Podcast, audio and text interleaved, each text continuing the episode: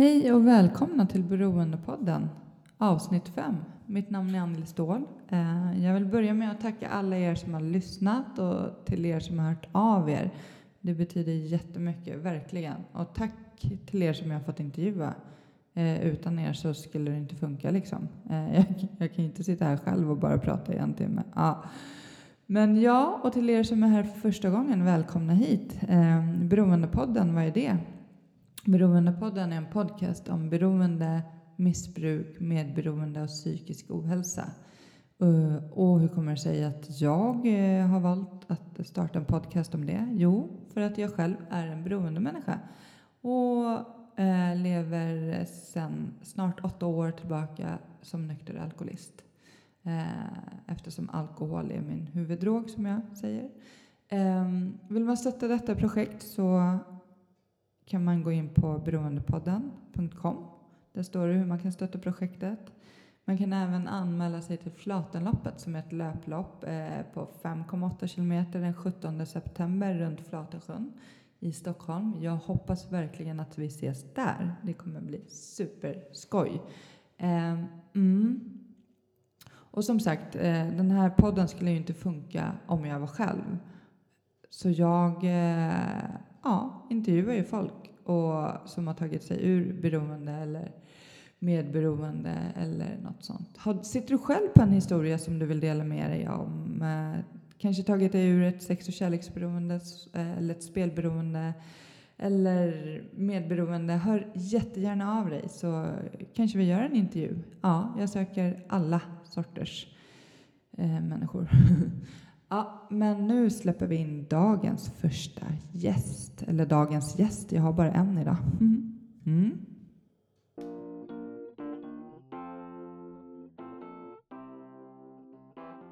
Jag tackar dig, Anneli. Ja, det är jättekul att ha dig här. Du är ju sångare från Chosen by Gods. Ja, lite ödmjukt namn där ja. Eh, precis. Och du är med i Beroendepodden idag för att du är eh, en beroendemänniska helt mm. enkelt. Mm. Och mm. har levt nykter och drogfri ett tag. Ja, eh, precis. Det är ju då eh, fyra år ganska exakt. Men eh, resan började liksom för drygt sju år sedan. Eh, så hade jag något år som drogfri och så tabbade jag mig och så samlade ihop några månader till och så tappade jag mig där. Och så. Jag tog liksom inte riktigt det hela på allvar. Förrän en dag då eh, det var så jävla mycket konsekvenser så att jag eh, liksom hade målat in mig i ett hörn och jag kunde inte göra något annat än att bara kapitulera och bara liksom eh, spy ut allt skit jag hade i mig liksom lögner och allting. Vilket var helt fantastiskt. För då kunde jag liksom börja på noll igen. Mm. Och sen dess så eh, har bara livet blivit bättre och bättre och bättre. Visserligen så eh, går ju livet upp och ner såklart. Men, men eh, och även trista stunder eller tragiska stunder och sånt där uppskattar jag för att jag upplever det på riktigt. Vilket inte var fallet förut.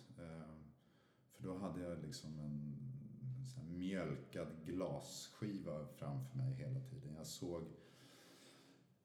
jag såg ehm, till exempel en, en vacker solnedgång. Jag, jag, konstaterade att den var jävligt vacker men jag kände ingenting överhuvudtaget. Mm. Jag bara, hopp.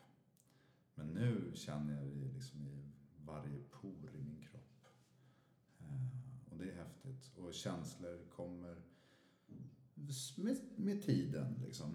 Um, glädje och sorg och um, äkta kärlek och ja, massa balla grejer man känner. Mm. Ja, det är schysst att vara nykter. Onekligen. Men äh, ja, jag vet att du äh, har rest mycket till Indien och mm. du skulle vilja mm. berätta lite hur det har varit. Ja, eh, Indien vurmar jag ju för väldans mycket för det har, har betytt extremt mycket för mig. Ehm, jag var där sist för eh, några veckor sedan, kom jag hem. Ehm, då åkte jag åkte motorcykel med min tjej i eh, södra Goa och ner till Karnataka. Ehm, var hon och och det är ju en grej att vara nykter och drogfri och liksom eh, det finns ju hur mycket knark i det där landet som helst. Och det var anledningen en gång till att jag kom dit. Och det var en fantastisk ingrediens i det hela. Att man dessutom kunde knarka hur mycket som helst. Men vad jag inte tänkte på, det var ju att jag, jag upplevde ju inte allting på riktigt liksom. Vilket jag gör nu. Så nu är det hundra gånger bättre. Det, är skithäftigt. Så jag har ju faktiskt skrivit en, en text Mm. om det. Eh, Du får hojta till om, om du börjar somna. För den är ganska lång. Ja. Eh, Okej, here we go. Första resan till Indien var med min... min eh, just det. Första resan till Indien var med min dåvarande flickvän i slutet av 90-talet och den ändrade mitt liv på många sätt. Jag hade under många år rusat omkring i Stockholm och varit en förvirrad, en splittrad själ med många planer men med ingen fokus, utan fokus. Det som höll mig flytande men också det som gjorde att det mesta jag företog mig gick om intet var mitt förhållande till alkohol och droger. Det här var i den mest intensiva grunge-perioden då man skulle se sliten ut och vara så självdestruktiv som möjligt vilket passade mig perfekt. Jag hade ett band som åtnjöt eh, en smula framgång men istället för att varsamt vårda den så utnyttjade jag varje sekund till att få supa skallen av mig under förevändningen att det blev bättre och mer ångestladdade texter när jag vaknade upp på sönderslagen på tunnelbanespåret eller på sjukhus. Ja, så var det ju. Idiotiskt. Eh, naturligtvis var ju inte det min mening, men det blev ofta så. De flesta i min omgivning experimenterade också med droger och drack ofantliga mängder med öl. Men sällan hörde man talas om att det gått lika åt helvete för dem som det alltid gjorde för mig. Jag kunde liksom inte förstå. Vad fan... Jag har, ju alltid, jag har alltid varit gränslös och alltid överdrivit jävligt mycket.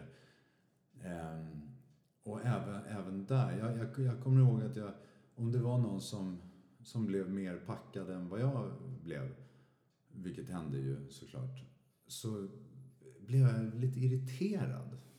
Jag tänkte, ah, fan, han... Ah, jag måste kröka mer. Men ibland så gick det inte helt enkelt att, bli mer. Det, det funkade inte. Ah, ja, men hur som helst, nu- jag fortsätter. Eh, en dag blev jag övertalad att åka till Indien.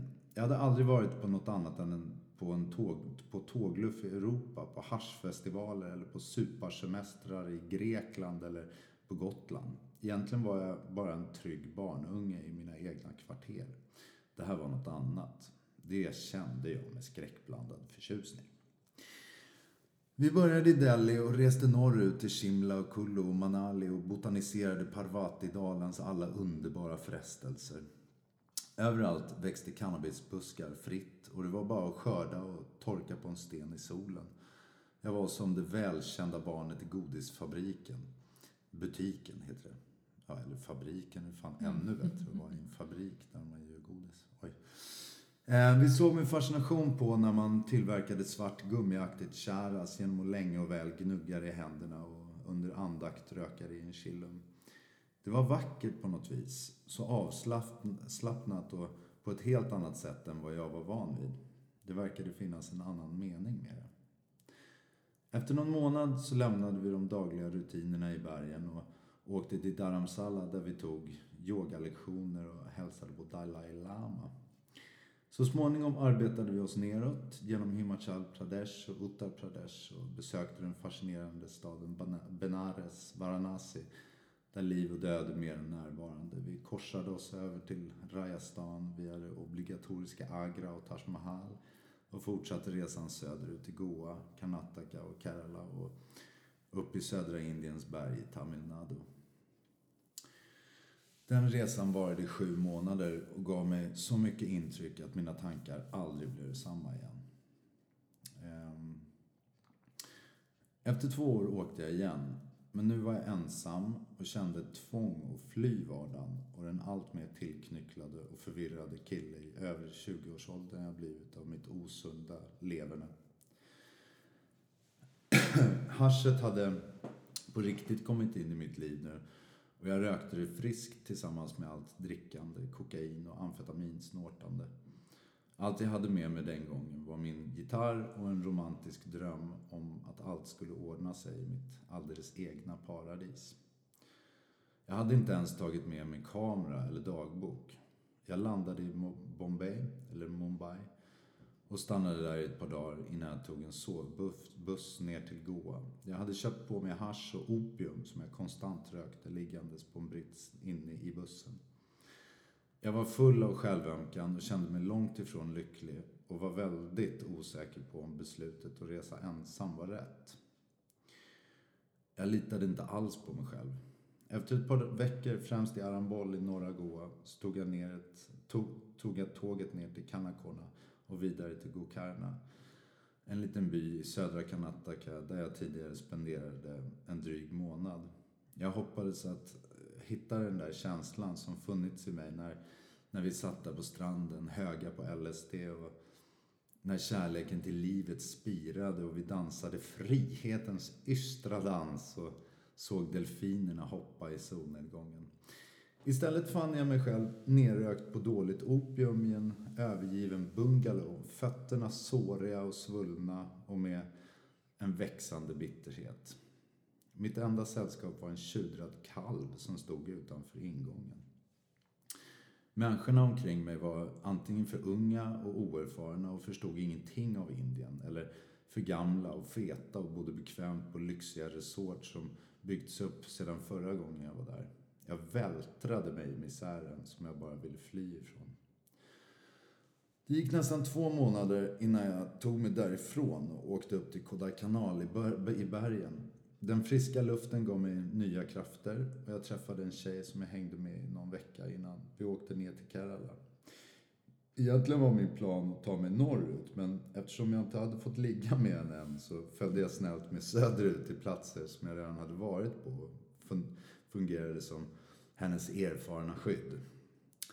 I Cochin så sov vi i samma säng men hur mycket jag än tjatade så fick jag inte mer än det dock så efterlängtade nöjet att ligga bredvid henne.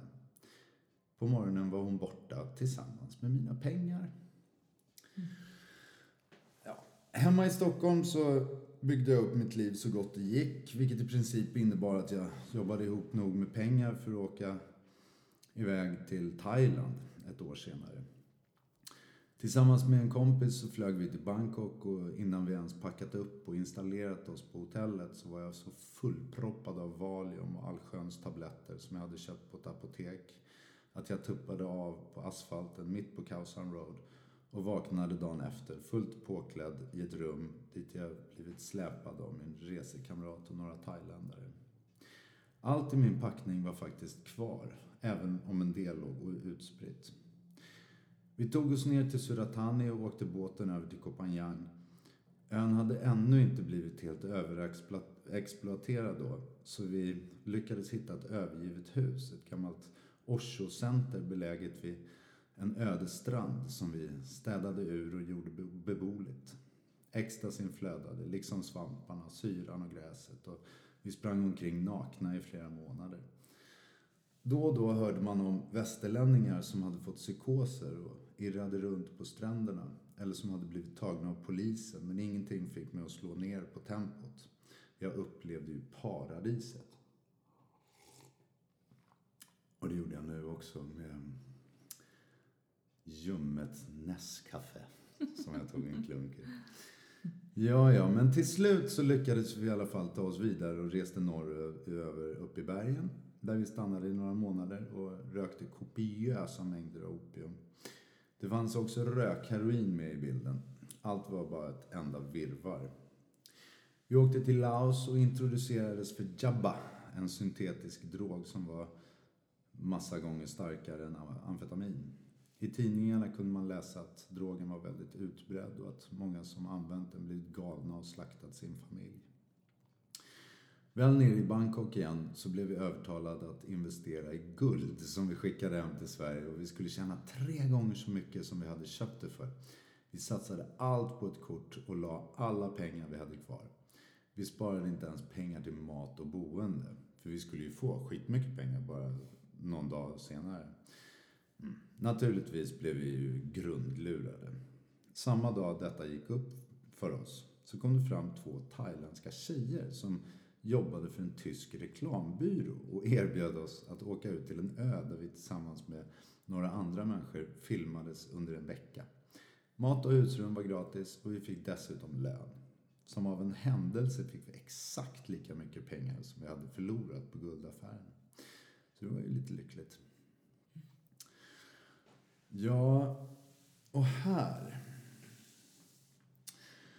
så har jag träffat kvinnan som eh, skulle bli mor till mina nu två barn. Eh, tredje gången jag kom till Indien var ett par år senare. Jag hade övertalat Maria, kvinnan som blev mor till mina två barn. Hon heter ju naturligtvis inte Maria, men ja, vi säger det. Ehm, att hon skulle resa med mig fastän jag visste att hon skulle ha svårt att anpassa sig, till en början i alla fall. Vi kom till Delhi, tog oss upp till Haridwar och Almora i Uttar Pradesh och vidare upp till Sikkim. Vi åkte ner till Kajrao och beundrade de erotiska templen. Besökte Varanasi som ju fascinerade mig men som bara gjorde Maria livrädd. Åkte till Calcutta och vidare ner till Puri. Någonstans på vägen, troligen på ett sinnessjukt överfullt tåg genom Bihar, blev Maria biten av en mygga som bar på denguevirus och insjuknade just när vi hade kommit till Chennai. Hon fick över 40 graders feber. Det var min tjej som ringde där. Så hon fick pausa. Ehm, just det. Till slut tillfrisknade hon i alla fall. Vi åkte ner till Mahabalipuram vid Tamil Nadus kust. Jada, jada, jada, jada. Det var ju nog mer just det här. Köper jag en motorcykel och knarkar och knarkar och håller på. Och lever, lever ett bra liv. Ehm, men lyckan såg ut att vara närvarande. Men vi kom hem och försökte leva familjeliv. Men på grund av mina uppenbara problem med mig själv och mitt enorma behov av bekräftelse och med mina ständiga helvetesfyllor och med mitt ständiga haschrökande och med mitt eskalerande kokainsnortande brakade allt samman. Familjen splittrades. Vad hade jag trott? Naturligtvis. Tiden som följde var fruktansvärd och det verkade bara bli värre. En nära vän tog livet av sig. Jag ramlade i gatan och förlorade lukt och smak. Min bästa kompis fru var otrogen och åkte till Bali med en älskare. Och mitt i allt det här så hade jag otroligt nog ett jobb att sköta. Vilket man inte kan säga att jag gjorde. Eh, huset vi hade köpt för kärlekens skull såldes och jag flyttade in i en liten lägenhet full av dolda fel. Jag hade förstånd nog att inte göra anspråk på att få ha min snart treåriga son hos mig innan jag på allvar hade ordnat upp mitt liv igen och kunde lita på mig själv. Även om jag träffade honom på dagarna så kändes det obeskrivligt smärtsamt. Mitt liv var till synes kört i botten.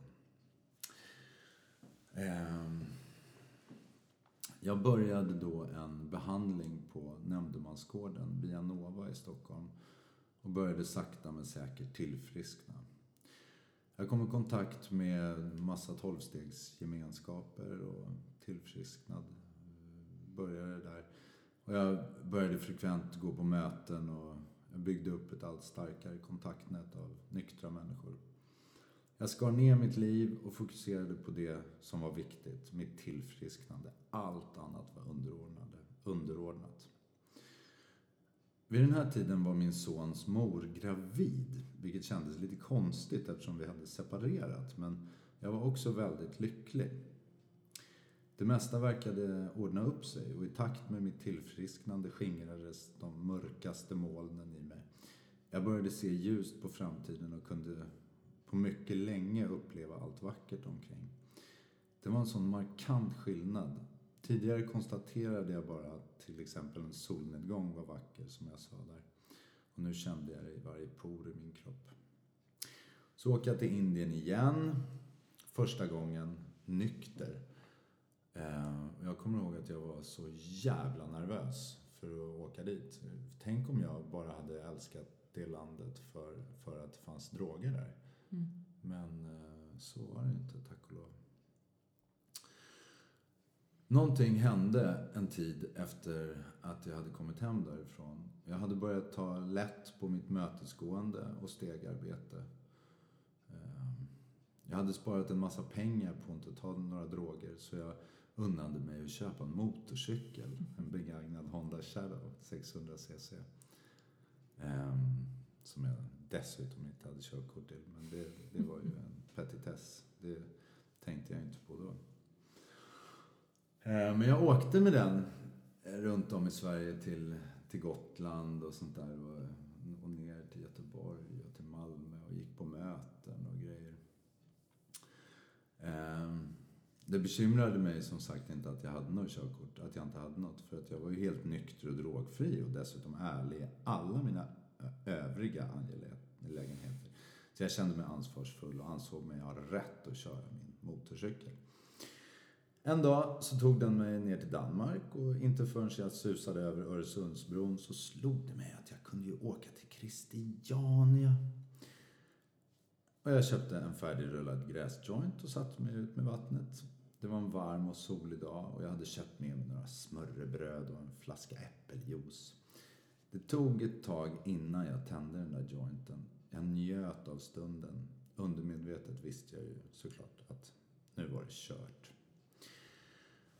Sen tog det bara några dagar innan jag satt hemma med ett hekto gräs igen. Och, och eh, det var det ju naturligtvis. Det var ju hur kört som helst. Eh, jag hade liksom eh, återupptagit det här livet. Så jävla enkelt. Eh, det gick på en nanosekund så var jag liksom tillbaka där jag hade, där jag hade slutat och det jag hade faktiskt kämpat för att komma bort ifrån. Ehm, och ehm, ja, men tiden gick och jag, jag, just det, jag lyckades ju sluta där tack vare att jag kom i klammeri med rättvisan. Tack och lov. Jag var skitsned då.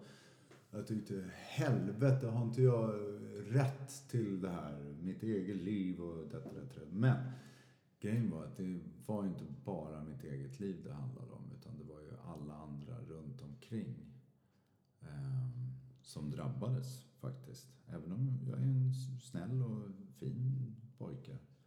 Men eh, ja, det, det, jag fixade det inte helt enkelt.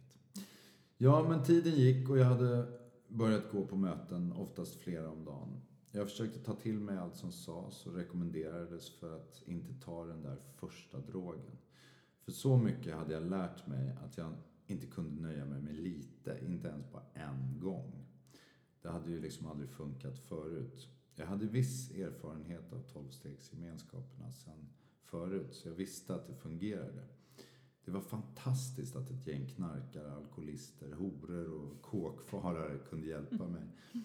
Så, när så många välutbildade terapeuter på diverse mottagningar misslyckats.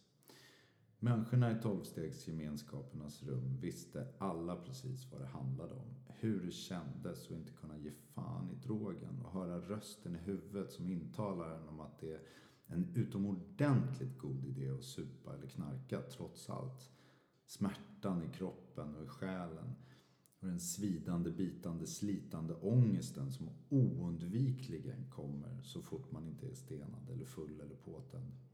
Ångesten som bara blir värre och värre och värre. Och inte minst sorgen. För det är faktiskt en stor sorg. Inte bara sorgen över all skit man orsakat, alla man skadat och svikit. Över alla år som gått till spillo. Utan Också över separationen från drogen och vetskapen att man aldrig någonsin kan använda igen. Även om jag bara kan ta en dag i sänder så vet jag ju faktiskt innerst inne att min avhållsamhet ska vara för all framtid. Annars är det kört. Den oundvikliga separationen från människor man tycker om, som man delat så mycket med, är också fruktansvärt jobbig men absolut nödvändig. För mig som har haft en lång, djup och stark relation till cannabis som inte gett mig så många uppenbara konsekvenser faktiskt, förrän de sista åren. Och som gett mig mycket positivt. Som till och med räddat mig från många fyllor och gett mig inspiration och boostat min njutning, gett mig trygghet och mening. Så kändes det värre att tvingas avstå från det än från någonting annat jag mist. Jag älskade det över allt annat. Visserligen kunde jag lätt erkänna att det gjort mig en smula knepig och det var svårt att förneka att det enbart hade bidragit till min egen högst egoistiska njutning. Ju längre drogfri tid jag fick och ju mer jag tillät mig att bara flyta med, desto mer klar blev jag över vansinnigt mitt tidiga leverne. Hur nära det hade varit så många gånger. Vilken fruktansvärd tur jag hade haft. Förra gången jag var med i de här programmen så försökte jag febrilt få kontakt med min andlighet. För jag visste, inte, för jag visste hur viktig del det, det, det är. Jag föll på knä framför det där stora korset på Skogskyrkogården och bad Gud om hjälp. Men inte fan kom det någon hjälp. Istället inledde jag mitt återfall. Som förvisso ledde mig till där jag är idag. Min gud är inte religionernas gud. Det är min intuition. Eh, min magkänsla. Något som jag inte själv styr över. Så säger jag i alla fall idag, men det kan ju såklart ändras. Jag är öppen för allt. Så länge jag får vara drogfri är jag tacksam över vad det än är som leder mig fram här i livet. Ibland blir jag dock ledd två steg bakåt och ett steg fram. Kanske min högre kraft är dansant, men jag lever numera livet på livets egna villkor. Och varje morgon vaccinerar jag mig genom att be om att få vara drogfri. Och varje kväll tackar jag för att jag har fått vara det. Svårare än så behöver det faktiskt inte vara. Ja, men... Ehm, ja, eh, en grej till. En tanke som hjälper mig att vara drogfri, även om det inte är ofta, så attackerades jag faktiskt av tankar på att använda. Så är det, eh, så är det att ehm, det inte är någon som hindrar mig att supa eller knarka. Vill jag så är det bara att gå till närmsta krog och dricka öl eller fixa ett par gram gräs eller annat. Men automatiskt rullas filmen fram och jag inser att det nog inte är det bästa just för tillfället. Faktum är att jag älskar att vara klar i skallen trots att jag inte kan undkomma verkligheten som ibland kan vara för jävlig. Men jag älskar det mycket mer än vad indränkt i THC och den imaginära kärlekens dimmor och slippa ta ansvar. Läs förskjuta ansvar. Ja. Ja, men eh, det gick ju helt åt helvete där. Ehm, så här koncentrerat under några år. Ehm, men sen så tog jag liksom det här på allvar. Jag tar inte speciellt mycket alls i mitt liv på allvar. Men tillfrisknandet tar jag fan på allvar. Och det, det är jag stolt över. Mm. Så så var det med det. Mm. Ja, men tack för, eh, för din historia, verkligen. Det, ja, jag Sen får du med. redigera hur fan du vill. Men... jag bara klipper ut Indien och sätter in England istället. Ja, just det. Nej, men det nästan så det känns som man har varit i Indien själv efter att ha lyssnat på. Men, men hur var det in, alltså, innan Indien-tiden? Vad man säger, när du var barn, när du växte upp, hur mådde du då? Ja, jo som sagt, jag, jag, jag kommer från en, eh, en bra familj. Liksom. Eh, min mamma är, dricker ett glas rödvin i halvåret eller någonting. Hon är väldigt måttfull. Min far dricker kanske lite för mycket men jag har aldrig sett honom full. Och liksom, han är en högkonsument som man, som man brukar säga. Liksom. Mm. Han har inga problem på, på det sättet. Eh, mina syskon likaså.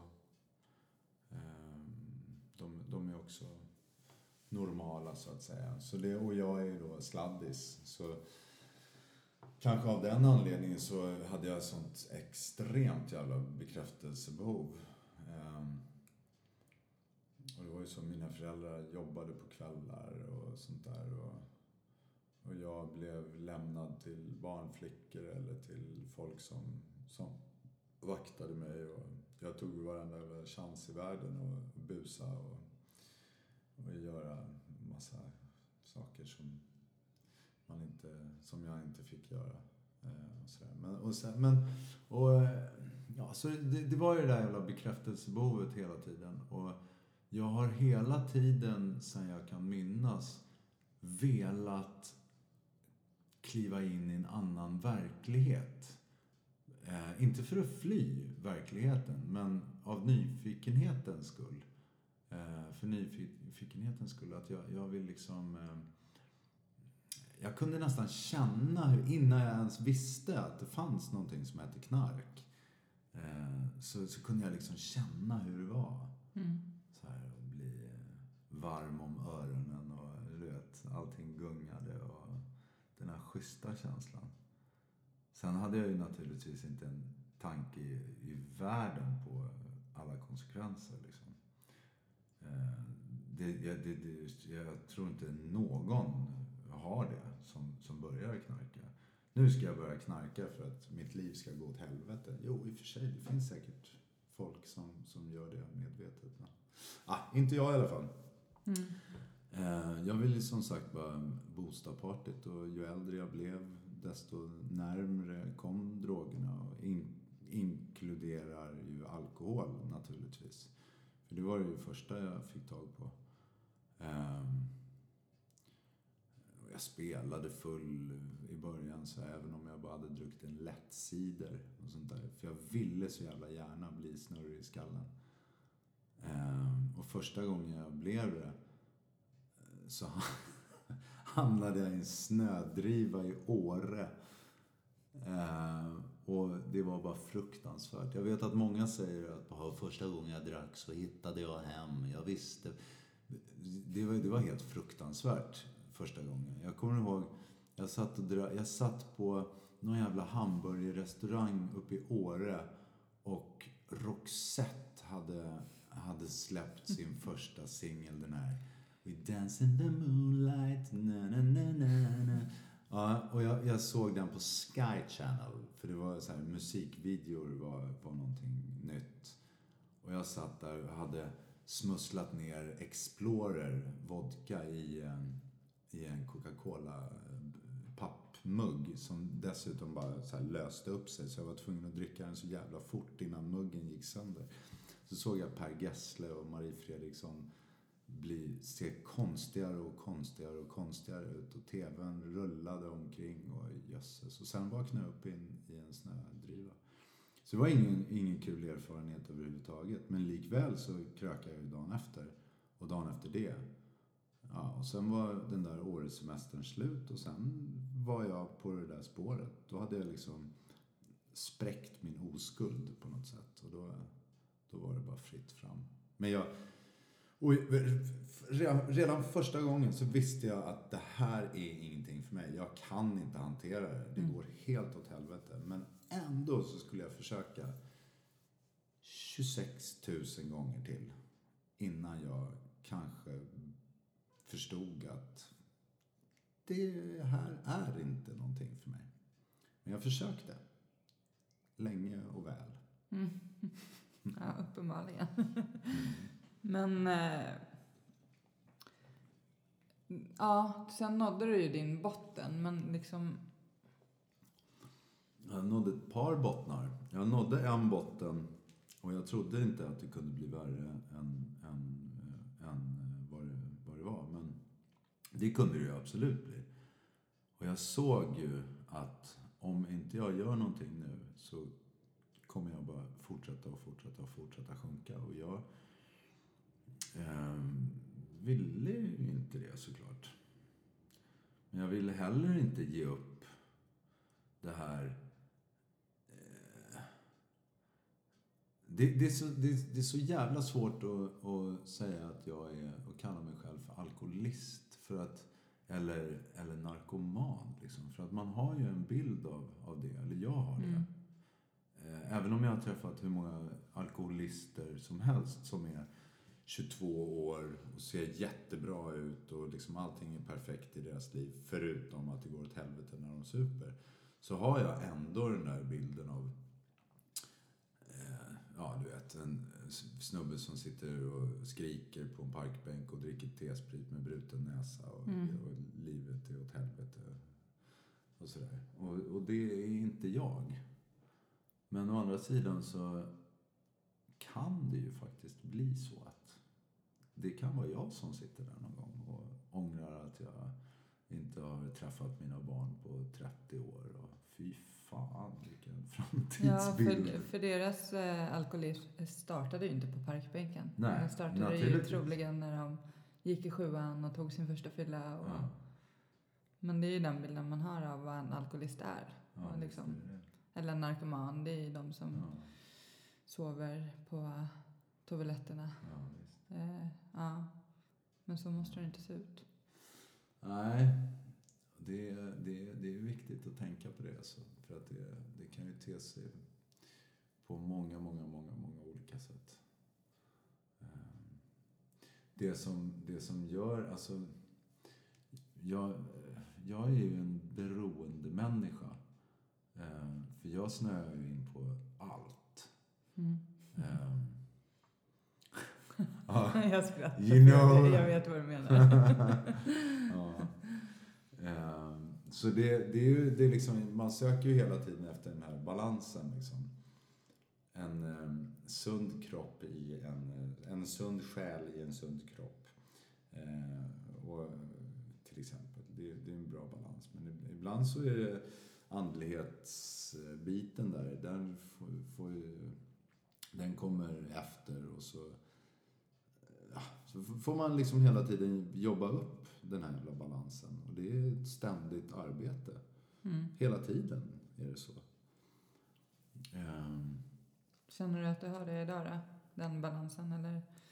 Ja, inte just idag faktiskt. Jag är så lite lätt irriterad. Jag är inte irriterad på dig eller någonting. Inte än. Nej, inte än.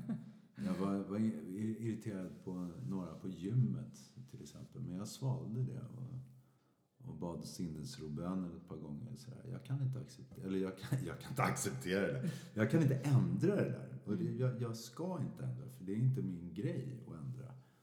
Eh, ja.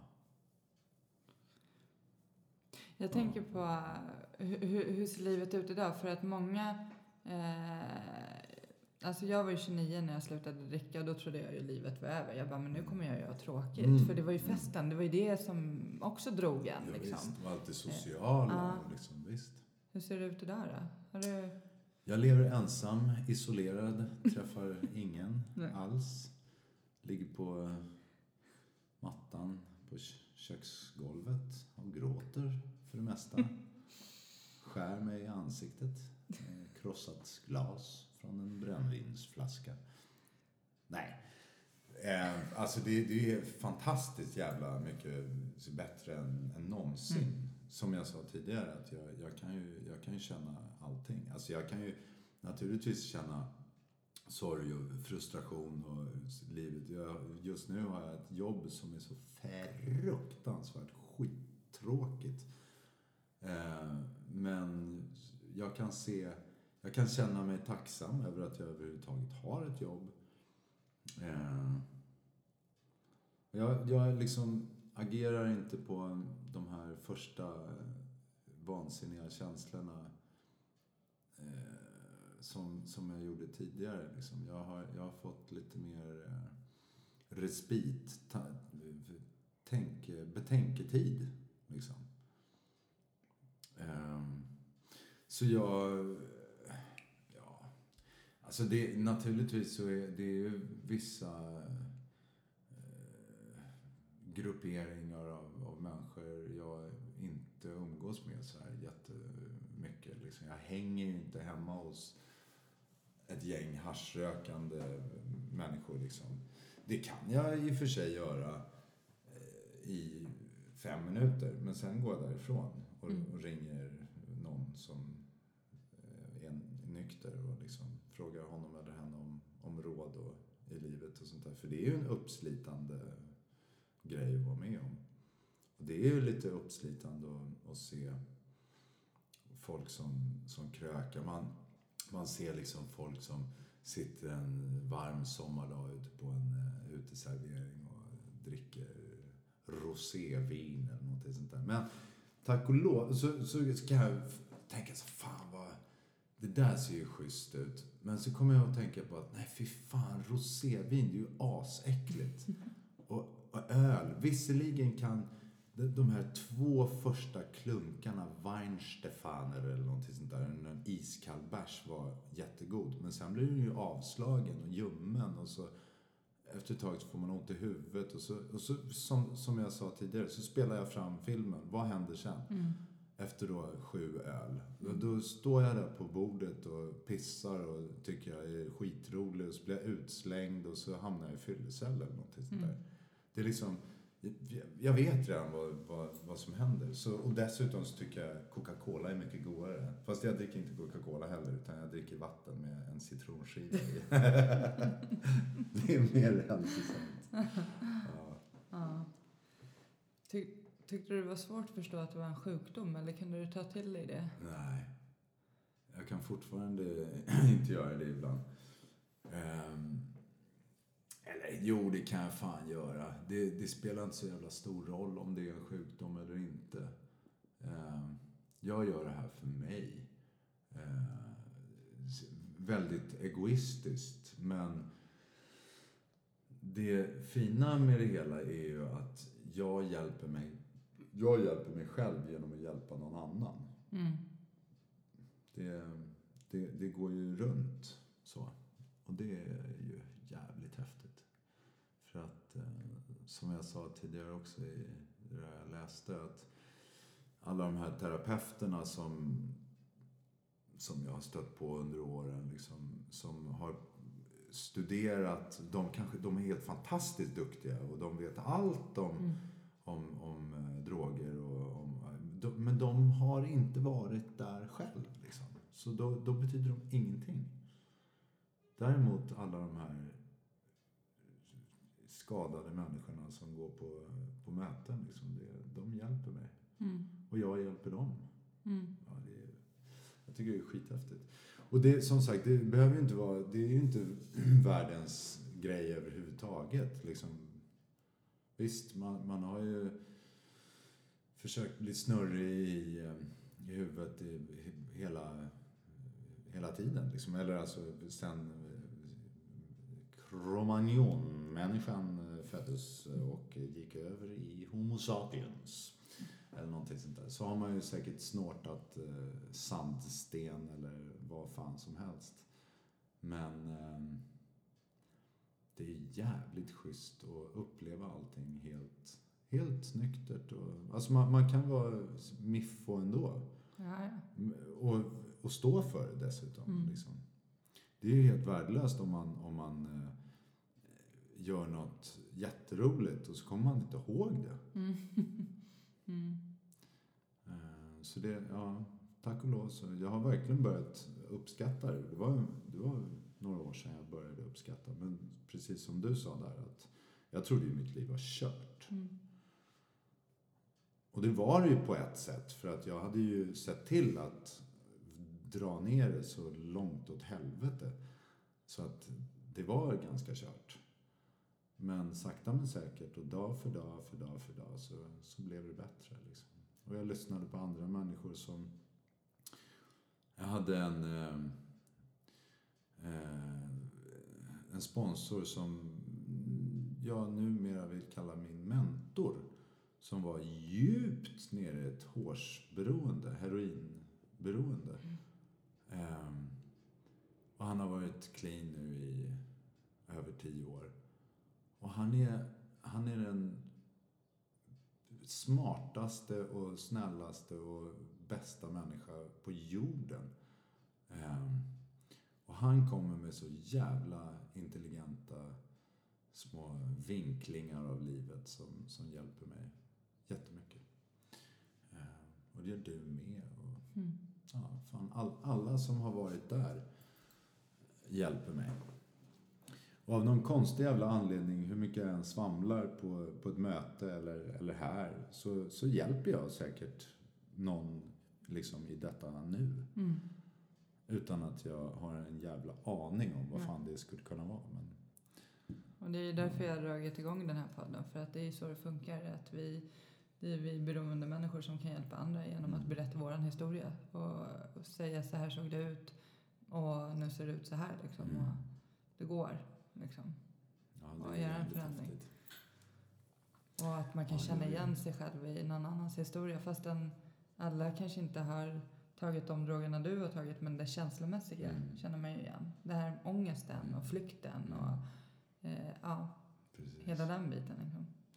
Det, det var ju en, en eh, rätt jobbig grej att komma över i början. Att jag sitter på ett möte eh, och dömer ut alla. Liksom. Och bara den och den och den och den. Alltså, jag var så jävla unik och speciell. Och liksom, eh, men, och där, liksom, jag har aldrig varit tandlös eller bostadslös eller, och så vidare. Och liksom, och de satt ju säkert där och dömde ut mig också. Bara, vad, vad är det där för jävla...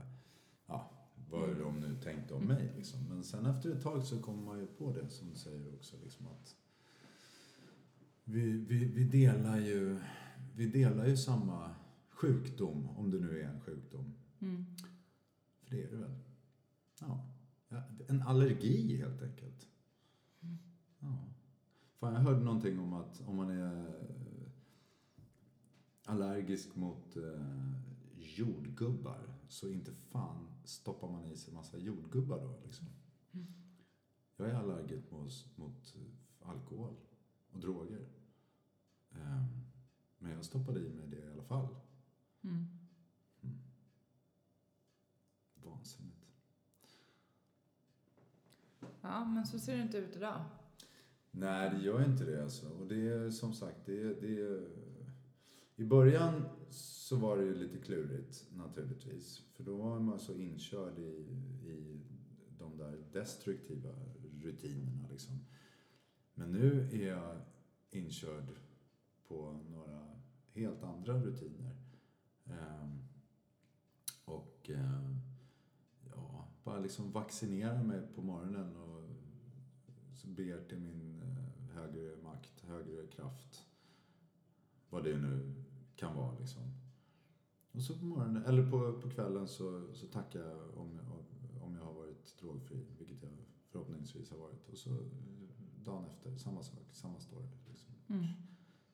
Baggis. Mm.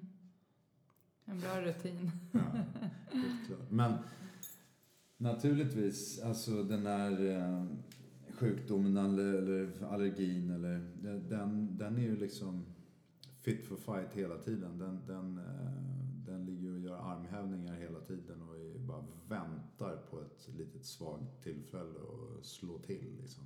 Så man måste ju ligga steget före hela tiden. Ehm, och kanske liksom inte djupdyka ner i självömkan och isolera sig allt för mycket och, och sådär. Utan man måste ju liksom man måste gå emot lite rädslor. Man, måste, man får inte vara så in i helvete bekväm. Ehm, för då tror jag att det, det, det kan vara kört efter ett tag. Ehm, så man, man får väl eh, liksom göra ungefär vad man ska. Man behöver inte bli eh, ett fyrverkeri av andlighet. Och, ja, det kan man väl bli om man har lust med det, men jag är inte det. Men jag gör, jag, jag, jag gör de här viktiga bitarna som, som jag tror är viktiga bitar i alla fall. Och som jag har fått av de här åren liksom har förstått att det är de viktigaste bitarna. Åtminstone för mig. Ja. Mm. Ja, fattade någonting av vad jag, sa. Jag, men- jag har fattat allt du har sagt.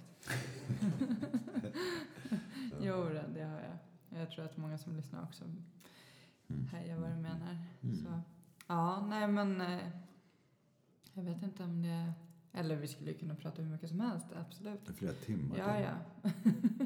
Den, den här, du, du har inte någon fast tid på den här podcasten va? Vadå, hur länge vill du sitta här? Ja, Jag, kan vet, jag, jag behöver gå och lägga mig snart. Fan, jag måste äta tonfisk snart. ja, nej, men vi får väl göra så att du får komma tillbaka vid ett annat tillfälle kanske. Varför inte? Mm. Eh, när jag inte är så hungrig på tonfisk. Det kan jag göra, alltså. Ja. Ehm, Är det något ja. du skulle vilja så här, tillägga innan vi avrundar, avslutar? Ja, jag skulle vilja säga det att nej, det, jag, nej jag, eh, jag har ingenting mer att tillägga. Um, good night, eh, Sweden, wherever you are. Då säger vi tack. Har inte du någon sån här specialgrej? Då Avslut. säger vi och så, ja, så Ja, men det, hoppar vi. det här är femte avsnittet, jag får komma på något. får göra det när vi har lagt. Nej men skämt åsido, jättekul att ha haft dig här och att du delar med dig eh, öppet och ärligt om eh, din historia, hur det varit och sett ut och, och hur det ser ut idag. Och, ja, det, jag är jättetacksam för att ha haft dig här och jag vet att det kommer hjälpa många. Ja, jag hoppas det. Ehm, och det var jätte, jätte, jättetrevligt att vara här också. I min... Ja, du måste ju berätta. Måste jag det? Ja, det måste jag. Okej då. Våningen över eh, Anneli här så bodde min gamla kran. när, när jag cyklade hit så var jag bara, nej men vad fan vad konstigt. Eh, hade det varit för några år sedan då hade det nog sugit till i magen. Mm. Eh, men det gjorde det ju inte nu överhuvudtaget. Jag bara garvade lite. Ja. Ja, Men det kanske fanns en mening med att det skulle vara just här också. Ja, jag bara tänker så här att sist du var här så var det här och fick Cirkeln är sluten på Liksom. något sätt. Och nu sitter du här och delar med dig av Ja, din faktiskt. erfarenhet. och- Det var istället. faktiskt här ett, av återfallen började. Jag hade varit, eh, jag hade varit eh, clean i eh, en vecka eller någonting sånt där. Så sprang jag hit. Bankade på dörren och bara Du måste ge mig! Och han visste att jag var clean. Han bara Ja. nej, nej, nej, nej, du får ingenting. Jag bara snälla, jag måste ha, du förstår väl, bara en liten, liten, liten. Jag måste fira att jag har tagit en vecka.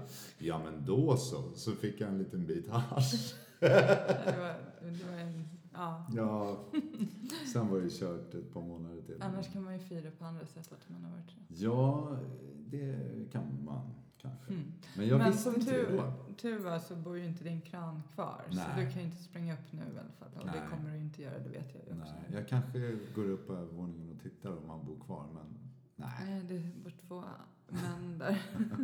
ja, nej men nu Nej. slutskämtet för idag. Men det är kul att kunna skratta. Det tycker jag är jätteviktigt. Mm. Att kunna skratta åt det som har varit In faktiskt. i helvete. Det, ibland kan jag komma på mig skämt, eh, själv att jag kan skämta rätt så eh, gravt, eller vad man säger. Mm. Så att jag nästan säger, men jag, jag tycker det är viktigt att kunna skratta Ja, åt det som har varit. Det är faktiskt sant. Och fan. jag, måste, jag måste bara nämna en liten grej Mm. som jag kom på. Det här med att du, du säger att man garvar åt det som har varit. Och man, man vet aldrig vad som kan ge någonting liksom i, i längden. Så här. För, för massa år sedan så, så jobbade jag en del på eh, byggen och sånt där och liksom installerade en massa jävla arkiv och skit. Och det var så fruktansvärt tråkigt. Jag hade blå byxor på mig och liksom inget ont om, om eh, byggjobbare. Alltså det är det mest nödvändiga vi har i, i världen. Liksom. Så är det folk som, som bygger saker. Det är helt fantastiskt. Men det finns en eh, jargong bland många av, av dem. Liksom. Eh, och bland det gänget jag var med i alla fall. Så det var så här, du vet, åh, hade man fettan på låret va, så hade man inte behövt några brudar och bla bla bla. Och jag höll på att fan sjunka genom jorden hela tiden när jag, när jag var med de här människorna. Och så, Och jag, jag, först, jag, jag kunde liksom inte för mitt liv förstå vad är detta för mening? Är, är jag dömd till att gå omkring i blå byxor och bara spy på min tillvaro? Men så fick jag svaret häromdagen. För jag spelade byggjobbare i eh, en dryg jävla, en, just precis en sån byggjobbare. Eh, så spelade jag det i en, en, eh, en tv-serie som ska gå på en stor kanal här i landet. Men, och så det, det var liksom, den tiden var en hel lång research bara. Mm. Så det är rätt häftigt. Man vet aldrig vad som... Vad, vad, vad syftet är med. Vad syftet är med, med, med det man gör. Så man ska alltid använda allting, försöka i alla fall använda allt man har varit med om till och vända det till något positivt. Hur man nu ska göra det, men man kan ju alltid försöka. Nu måste vi sluta. Ja, all erfarenhet är bra erfarenhet kan vi hoppas. Eller är mest allt. Det var ett bra slut. Det var ett bra slut. Vi mm. slutar mm. där. Men tack för att du kom. Tack, Anneli. Tack.